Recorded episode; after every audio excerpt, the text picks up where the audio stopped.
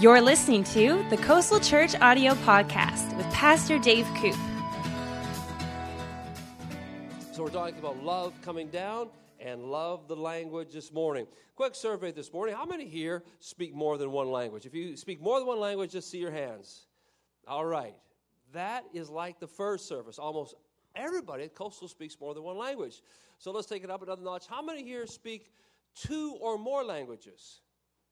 All right. Good show of hands. Let's take it up another notch. How many speak three or more languages? We still got hands, all right. Let's take it up another notch. How many speak four or more languages? Really high, all right. Four or more. There's a number. Okay. How many speak five or more languages? Anybody five or more? We got one, two. Man, you guys are, that's a little bit higher than last service. Okay, let's take up one more notch. How many six or more languages? Anybody? Wow, six languages. Okay, can we take it up another notch? Seven? No. Six languages. That's amazing.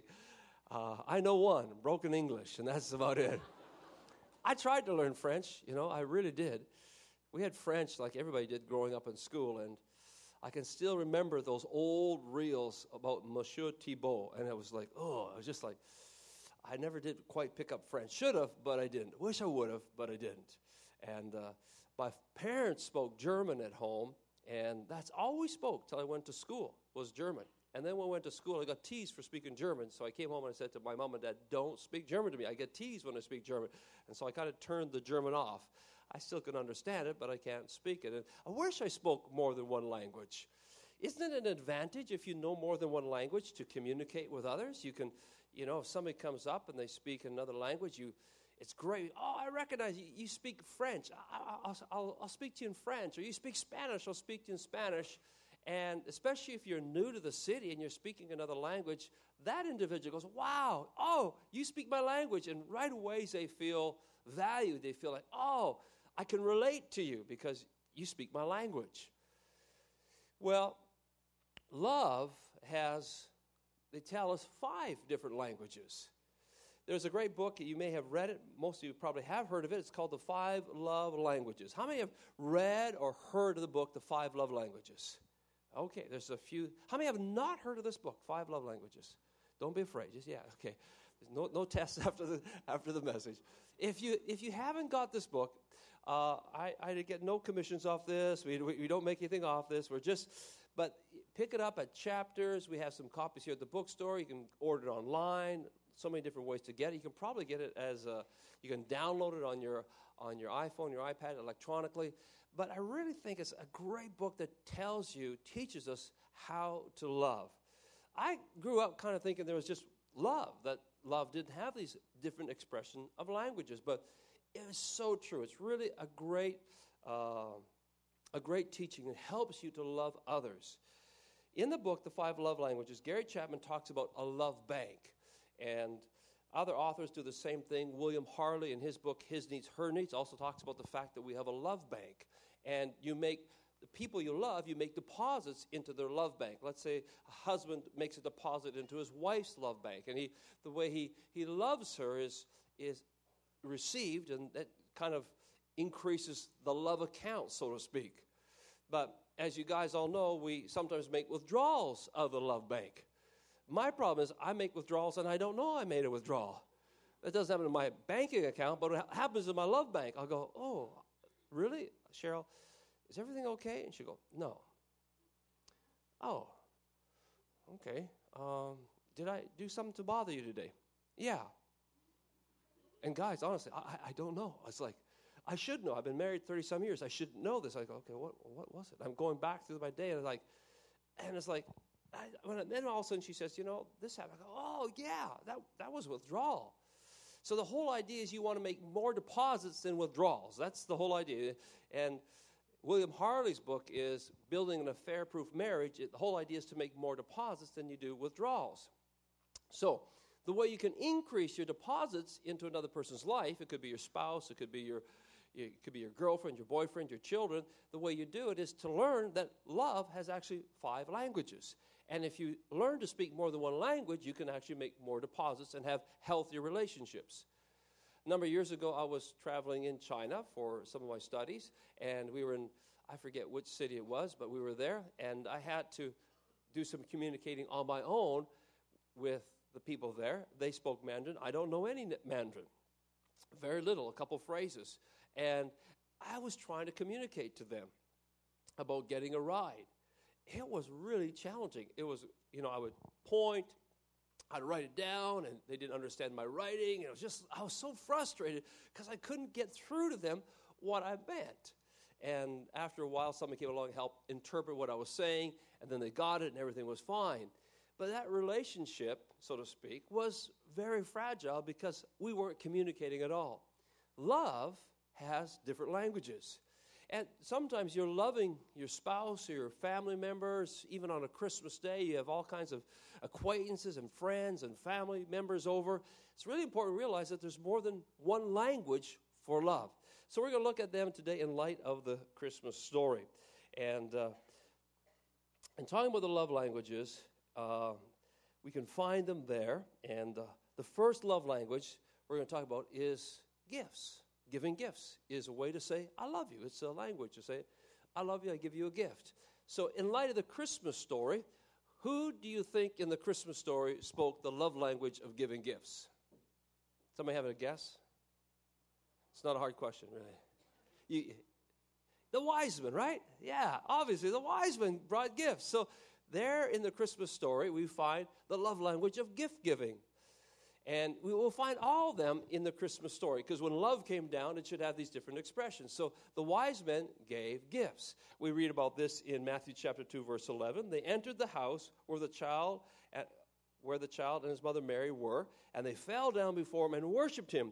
They opened their treasure chests and gave him gifts of gold, frankincense, and myrrh. What were they doing? They were loving Jesus. They were loving Mary and Joseph. They were They were loving God. They came and they brought their gifts. It was a language. They were speaking love by giving gifts. I don't know what you got for Christmas this year. Maybe you've already opened your presents. Maybe you can open your presents later. Maybe you did it last night. But when we open presents and we give gifts, we're saying, I love you. When I went and bought Cheryl's gift this week, she told you all last week. So I, the, the cat was out and, uh, and so to speak, and so I hate to admit it, but it was yesterday that I bought the last one. and uh, had to stand in line, get a card, and they put my name down on this list, and eventually I got to the queue and was able to buy my gift. And, and But when I bought the gift and when I presented it to her, and, and it, yesterday was busy for me. Last week was busy for me.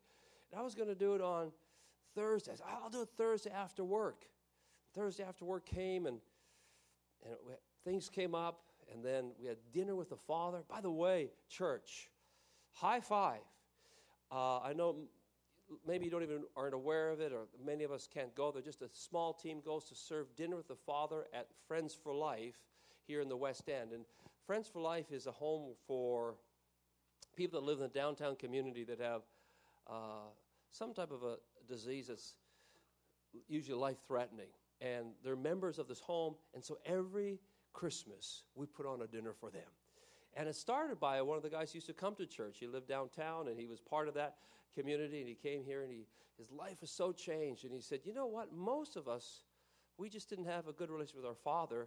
Uh, that seems to be a common thread through Friends of Life. So what I'd like to do is start a friend uh, dinner with the Father. So every Christmas we uh, put on this amazing meal for them, give them all a gift, and it's just called Dinner with the Father. It's an amazing outreach that you do, church. And, and the church pays for it. We put it on. We And uh, David Robertson came and made amazing food. And we just, it was so great just to love them and bring this gift to them.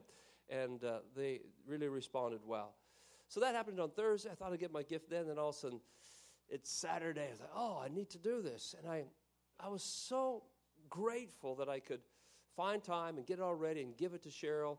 And it was just, again, expression that I love you. That's what it was. Gift says I care. Gift says I, I took time to go shopping. I was thinking about you, and I, I made a way for it to bring it to you. So gifts are a great expression of love. At Christmas time, it's probably the first thing that we think of is if I'm going to give a gift to somebody, I'm going to bring them something of value, and buy something. And it's part of the love language, giving a gift. When you get a gift, you, you'll think about it often. Uh, when I got married, my wife gave me a wedding ring. And it was a, a picture of her love for me. And I remember taking that ring and putting it on my hand. And, and it was, yes, my wife loves me. It's a picture of that. And every time I wear it, I think about it. When I first got married, I just had been working in the drilling rig industry, and there you don't wear rings when you're working because too many people lose their fingers wearing them. And, and so I was really not accustomed to wearing rings. I never wore rings, and now I'm married. And so after getting married, I'm going to school, and uh, and I wasn't wearing my ring. And uh, uh, I came home, and Cheryl says, "Where's your ring?" I says, "Well, I'm not very comfortable wearing the ring, you know, because I never wore rings." And I gave her this whole long line about, you know, it's dangerous on the work. She said, "Well, you're not going to work. You're not you're not going to lose your finger at school, so you can wear your ring." I said, "Yeah, but I'm just not really comfortable wearing it." And we had we had one of those talks, or where she talked, you know. And she said, "No, no, if you love me, there's other women at school, and you're wearing your ring. That, that's why you have the ring. It's, you made a covenant with me. It's a gift to you." And I go, "Yes, that's right. I wear the ring." And it's true. Man, if, guys, if you're married, you wear your wedding ring. Women, if you're married, you wear your wedding ring. It's a symbol that somebody gave you, that they loved you. It's one of the greatest gifts we have is this ring that we wear in a hand as a married individual. We can give gifts that it doesn't, it's not necessarily the, the amount of money the gift costs. It's the, the thought, the love that went behind it. When we had a miscarriage before our, our children were born, in the hospital, I went, and I wanted to buy something for Cheryl just to say I loved her, because it was a really challenging time for her. And women, you could you could relate if you've experienced that. It's very challenging. Her husbands or family members have gone through that. We were really expecting and, and excited, and then it was that hope was gone. And uh, so I was in the hospital. I'm thinking, okay, what do I buy her? And I, I went into those little, uh, you know, they have the flowers and all the knickknacks. I went in there, and I looked at the price of the flowers, and we were on a really tight budget. Basically, we were broke, and I didn't have a lot of money. And there was this little ceramic heart case there where you put knickknacks into it, just a little ceramic case with a lid. And it was priced like three or four dollars. And I debated, oh, do I buy that? And and I, it was just like, no, just buy her that. And, and so I brought her that little heart, and she was in the room there. I said, "Sure, I love you. Thank you for just being an amazing wife." And I gave her that little gift, and just a token of how much I love you. Now, if you went to a garage sale, you would get maybe a quarter for that thing. It's not worth really anything. But, you know, for thirty-some years, that little case has sat on our dresser because it just spoke of, I love you. Gifts are powerful ways of saying, I love you, especially if there's thought behind it and if it's presented in that fashion. So that's the first one, is uh, giving a gift. Uh, so what's the first one again? Is gift giving. So you see, you got no notes today, so I have to keep reviewing a lot. We have to know these five love languages. We really do. To love others, we have to know this cold. So number one is what? Giving gifts. Gift giving, right. Okay, number two is quality time. The second one is quality time. So when I was looking at the Christmas story, I thought, okay, who in the Christmas story really spent quality time? And I'm thinking the shepherds. I think the shepherds gave the gift of quality time. The reason is because they were taking care of their sheep. It's nighttime, right? They're on the night watch taking care of their sheep. And they get interrupted by the angel. And the angel says, hey, a child has been born. Here's a sign for you. Leave your work and go and find the Christ child. We read that story in Luke chapter two, verse fifteen. When the angels had left them and gone into heaven, the shepherds said to one another, let's go to Bethlehem and see this thing that has happened, which the Lord has told us about. So they hurried off, found Mary and Joseph and the baby who was lying in the manger. When they had seen him, they spread the word concerning what had been told them about this child. So these guys are working. And, of course, they get interrupted. But how do they love? They love by dropping their work, putting it aside, going to Bethlehem. That takes time. And they get there, they worship Jesus there, and then they take time to tell others about it. They didn't have gold, frankincense, and myrrh to bring, but they had time, and they gave their time to worship Christ. One of the greatest ways we can love others is with quality time. We can do it through gift giving, but we can also do it by giving quality time. Jesus would often do this with his disciples. The disciples came back from a trip, and uh, they wanted to tell Jesus about what happened. And the interesting thing in Luke chapter ten is that Jesus listened to all that they had to say. That means he took a lot of time just to hear what his disciples had to say. Another time his disciples and him went to Bethsaida. He said, let's get away. Let's just go and spend time together. Quality time is a great way to love others. When I think back on my own life, the way my father loved me, I think of time, times that he gave this gift to me, quality time. And they, they just they just really stick with me. This is years later, but I can still, you know what, when you have been loved, you, you remember the place, you remember the time, you remember what you felt when, when somebody just really loved you. And it may not make sense to anybody else, but it just makes sense to you. It's just like, yes, they loved me there. And I remember one time we were fixing fence on our pasture. The, the, the Waterton River runs through our land, and we were fixing the fence there. And uh, I, I just tagged along with Dad because I think I was a good way to get out of Mom's hair, so Dad had to take me. And we would fix this fence. And we it was barbed wire fence, and I really couldn't do much. So Dad would have me doing different things, and I'd run off and play. And And then I remember one day we were sat down in the pasture, and he just sat beside me. And I have this picture in my mind. I just looking out over this hillside, and my dad just stopped fencing. He sat down, and we just talked. It was so rich. Another time we were taking the grain into the elevator to deliver it. It's an old grain truck. It's an old International grain truck. And I remember this picture. I know where we were on the road. And my dad had his arm out the window, hot August day, and he's eating sunflower seeds, spitting them out the window. So what did I do? I rolled down my window. I stuck, I got my arm out the window.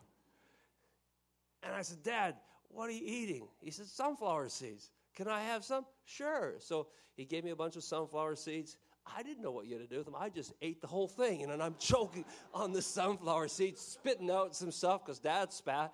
He says, "No, no, you got to crack the seed, son. You got to, you have to crack the shell and just spit out the shell, eat the seed." And I looked at him. I said, "Dad, wow, he's good. He spits them out fast." I was just like, and I have this moment where my dad on that trip, because you know you can pick up your kids from music lessons.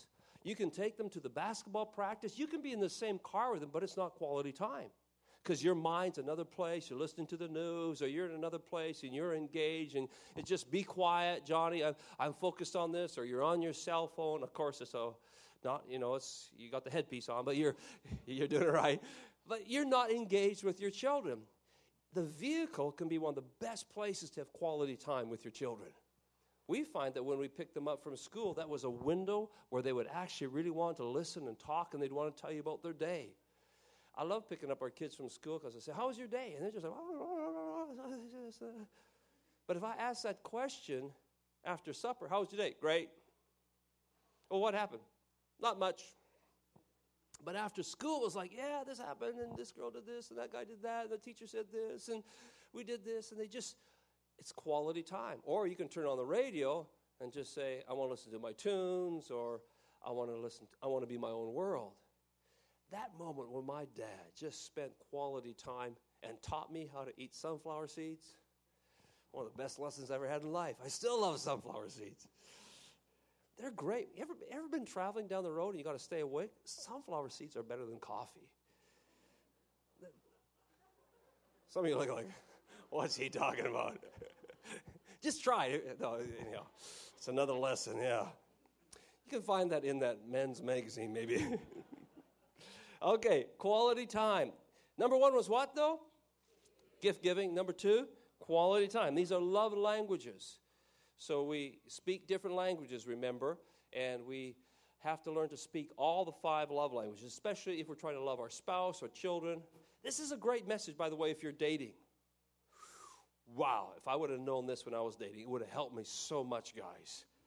Because when you're dating, the idea is to figure out what language they speak. If you can figure out what language they speak when you're, when you're dating, man, you are off to the races.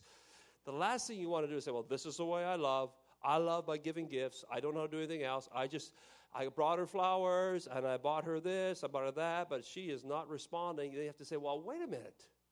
Uh, what language does she speak? She may be speaking Mandarin. You're speaking English. It's no wonder the relationship's not taking off. Stop and figure out, what language does she speak or he speak? Okay, number three is acts of service.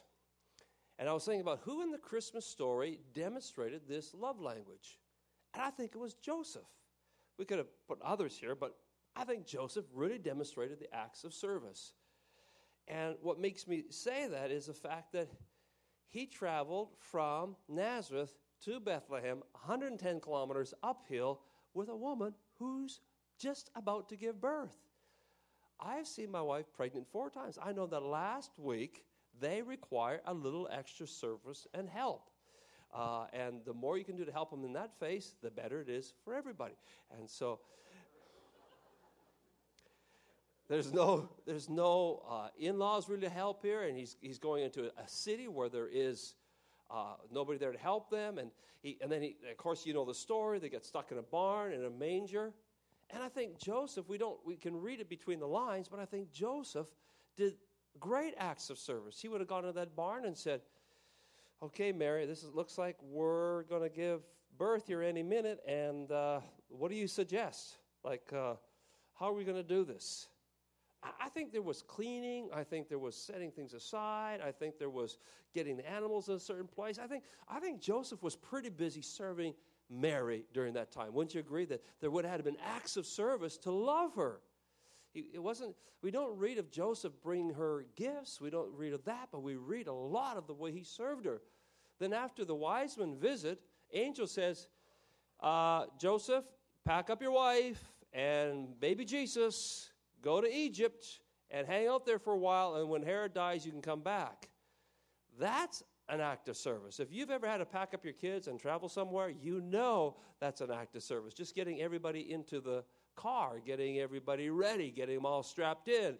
It's an act of service to travel with kids anywhere, let alone to another country where you don't know anybody and you don't have all the conveniences we have today. Joseph loved through acts of service. It's a great language to speak. I was thinking about a time when I was visiting our neighbor farm, and I was actually working for him this day when I was a teenager, and his name was Henry. And uh, Henry had me working with him that day, and we were moving cattle from kind of one pasture to another, and we were in the yard there, just didn't have much work to do left, some a little bit of fencing and just getting the corrals in place, and uh, he had a son and three daughters, and the daughters were in their late teens, early twenties, and this guy rolls up in his car, and Henry stops me. I can picture the day, still today, I can see it in my mind, and just picture an old rancher, weathered, wiry, his hat soiled, you know, he's got an old pair of faded jeans, dirty boots on, and, you know, he's just, he's a rugged rancher, and he's been doing this for years. And he's standing there, and he and he watches this car roll up, and he just looks, just watch this. So I'm standing there with him, what's he, what's he doing?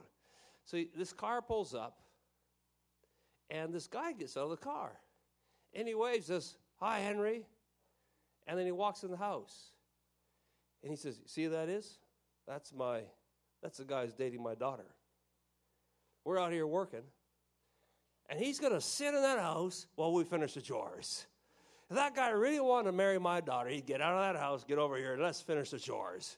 But he's going to sit in that house, and he's gonna, then we're going to feed him, and then he's going to stay there tonight, and he's going to be gone tomorrow. But he never gets out and helps me do any chores. If he wanted to marry my daughter, it'd sure be nice to see him help me move some cattle. What was? What do you think his love language was? Acts of service. Man, if this, if this guy's really interested in my daughter, he'd get over here and, you know, and help me do some work. Guy still married his daughter, so I don't know what happened, but anyhow, he still ended up marrying his daughter. Henry was a great guy. He was a great, he was a great man. But that was his love language, was acts of service. If this guy really cared about me or my family, he would come help me do some work. But in that case, he didn't, but the guy still won. I don't know what he did, but he won her heart anyhow. So acts of service is the third one. And we can An act of service could look like washing somebody's car, cooking a favorite meal, doing the laundry, taking out garbage, filing somebody's income tax, hanging the Christmas lights. That's an act of love. Uh, mowing the grass. Guys, helping change the baby's diaper. Those are all acts of service. That says, I love you. So number one again is what? Gifts. That's easy. It's because it's Christmas Day. Number two was? Quality time, right? And just being focused on that person during the quality time, right? If you're sitting there and you're watching the Canucks game, and your son's there, your daughter's there, your boyfriend, your girlfriend, whatever it is, your spouse, and you, you're all in the same room, but you're the only Canucks fan, that is not quality time. That doesn't count. Now, if they all like the Canucks, then that would be quality time, right? Or, guys, if you're sitting down the couch and you're watching T V and your wife is just sitting there beside you, but she's like, I am not interested in Need for Speed or whatever you're watching, but she's there with you, that wouldn't count as quality time. Now, if you're watching Gone with the Wind, that would work, okay? So you get the picture. It has to be, quality time has to be where you're engaged, where you're you're focused on that individual, not seeking your own. And the third one was what? Acts of service. We've got to do that again, because that was kind of, you, you were just a few like, oh, what was that one again? Number one was what? Gifts. Number two, quality time. Number three, acts of service. That's really important because Jesus washed the disciples' feet. He said, the way you, you see me do it, do others. So that's a huge love language, acts of service. Number four is physical touch. Is that in the Christmas story? Yeah, because Mary takes baby Jesus, wraps him in swaddling clothes, lies him in a manger. When a baby is born, what do we instinctively do for that baby right away? We cuddle it, right? We rock it. It's, it's the first act of love a child receives is this physical touch. That baby's crying. I think of the babies when they were born in our home. The doctor handed me the baby. They clean it up and they hand it to you. You instinctively. Even our first child, I'd never really held a newborn before, or I hadn't. And when they handed me our daughter Jennifer, the first thing I did was, I, I don't know where it came from, but even as a guy, I, I knew what to do. You knew how to cuddle that baby, and you, it was just there's just something that came out of me instinctively. Or think of when there's a crisis. Think of an earthquake or tornado, an accident, and there's people that are there and they're crying. What do we do right away? Instinctively, we go up there, we hug them, we just say, it's going to be okay. It's going to be okay. Even though we can't change the event, we know that if we're loved, we can survive this thing. Without love, we won't. So physical touch is a powerful way to love. Mary loved Jesus, of course, by cuddling him and swaddling him. We see that love language being spoken. Love came down. Love was spoken through this language there when Jesus was born. In the sixteen hundreds, they did a very cruel experiment. Children that were born and put in orphanages that didn't have parents, the king decided, I want to do an experiment. I am going to see what happens to children if they're just fed. We'll, we'll change their, their diapers and so forth, but we're not going to hug them. You cannot hug those children. You can't give them physical touch, just love language. And they found, sadly, that all those children died within two years. We're designed to be loved. We're designed to be hugged. Physical touch is seven times more powerful than a verbal word. It's, there's, touch is powerful, both negative and positively. If, if a child has been abused or somebody has been abused, it's, it's very, it can be very damaging because the power of the touch. On the other hand, if somebody's loved properly, it's so, so needed in our lives, that physical touch. Think of Jesus when he took the, the children and he put them on his knees and he, he blessed them. He laid his hands on them. Jesus demonstrated this. Zig Ziglar says this about hugging. Hugging is the answer, exclamation mark. Perhaps I feel this way because my wife is affectionately known as the happy hugger. If it's moving, she'll stop it and hug it. If it's not moving, she'll dust it off and sell it. However, there's another reason I believe hugging is the answer. According to Greg Risberg, of the Northwestern University Medical School in Chicago, the physiological benefit of hugging includes a reduction of blood pressure and increased oxygen in the blood. He says that we all have a skin hunger, and we are missing out on a vital part of our health if we're not getting in on some serious hugging. He maintains that four hugs a day are the minimum requirement to meet the skin hunger. From my perspective, I need a lot more than four. Stanley Simon of the University of Massachusetts says that hugging does more than demonstrate affection. It actually seems to keep people healthy. The skin is the body's largest sensory organ. If it's understimulated, many people actually develop an aching sensation. These are the people who will find it harder to get well and stay well. For the benefits of you husbands, let me tell you something about your wives. They love hugs but resent it when you ignore them all day and then give them your undivided attention when the lights go out at night. They want a hug when a hug is all that you have on your mind. They don't necessarily want them to be long, and in most cases they don't need them to be suggestive or sensual. The hug really says, I love you, I enjoy being around you, you're important to me, I look forward to spending more time with you. There's an old saying that actions speak louder than words, and to take a few seconds uh, a number of times during the day to get and give these non-suggestive hugs really speaks volumes. Give it a try, Zig Ziglar says, and I'll see your marriage at the top. So, hugging is the fourth one, or physical touch. It could be a handshake, it could be a hug. And uh, by the way, men in church, we hug appropriately, amen? Sometimes we've had to give men some lessons on how to hug a woman appropriately. Anyhow. So number one again was what? Reviewing. You gotta we gotta get these. One is what? Gifts. Gifts. Number two, quality time. Number three, shout it out. Acts of service. Number four, physical touch. You're getting it. Awesome. Number five, words of affirmation. Who in the Christmas story spoke words of affirmation? We know that Elizabeth did. Elizabeth gives words of affirmation to Mary. Mary is pregnant, she's a teenager, God's the Father. She's engaged to Joseph, a little bit bewildering. How many think a teenage girl would need some encouragement and affirmation? Mary comes along, I mean, Elizabeth comes along and says to Mary, blessed is she who has believed that the Lord will fulfill his promise to her. She's saying to Mary, Mary, you're it. You're amazing. You believed. Way to go. She encouraged her. I really think Mary needed to be loved in this way to do what God had called her to do. When you're loved, when you're affirmed, can't you do more? Don't you rise up to the occasion when somebody believes in you and says, yeah, you can do it? That was Elizabeth speaking to Mary. Mary, you're a teenager.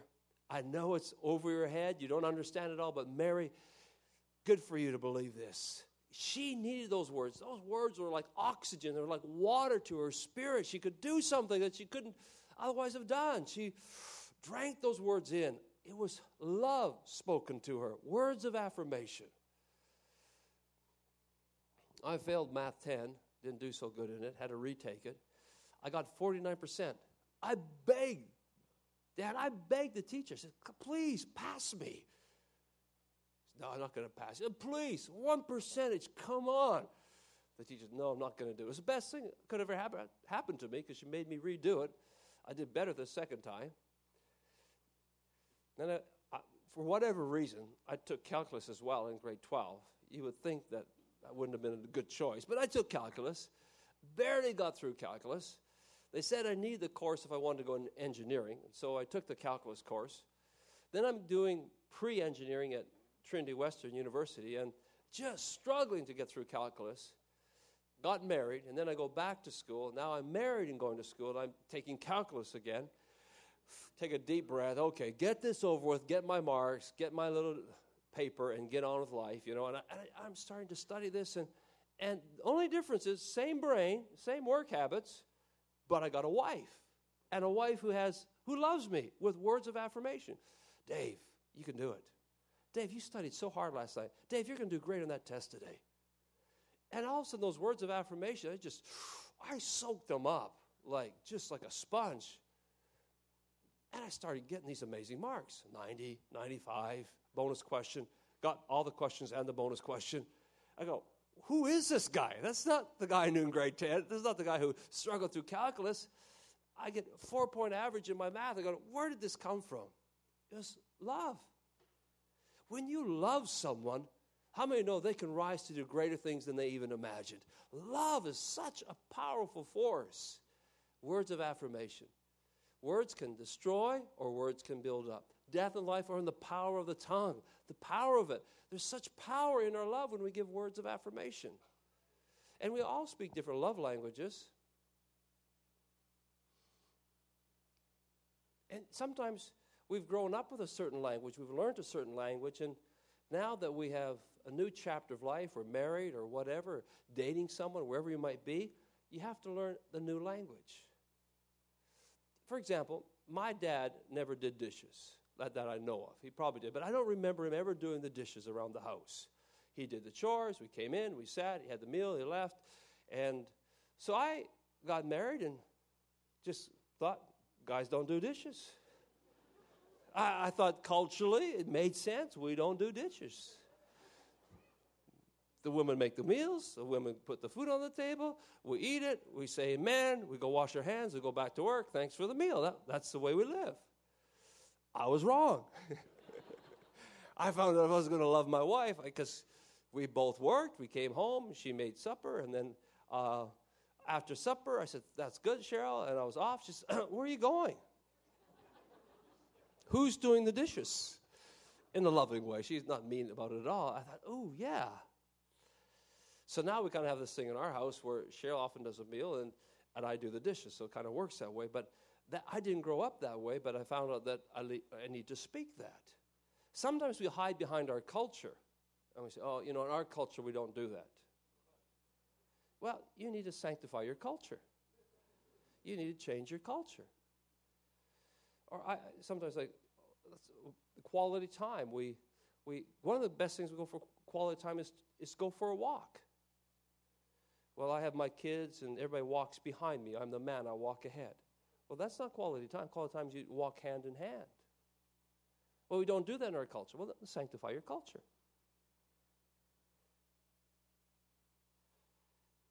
It's so quiet in here. Really, sometimes to love, it may be some sensitive things I'm touching on today, but to really love, you you may have a tradition that needs to go. Well, we don't do it that way in our house. Well, it's not your house is not your Lord. Your culture is not your Lord. Jesus is your Lord. The Bible is your Lord. This is your Lord. And you surrender to him. Jesus said, I washed the disciples' feet.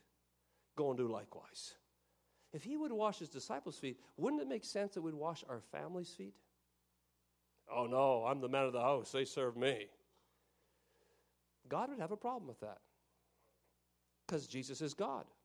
And Jesus got up from the table, took the basin, and washed all the disciples' feet.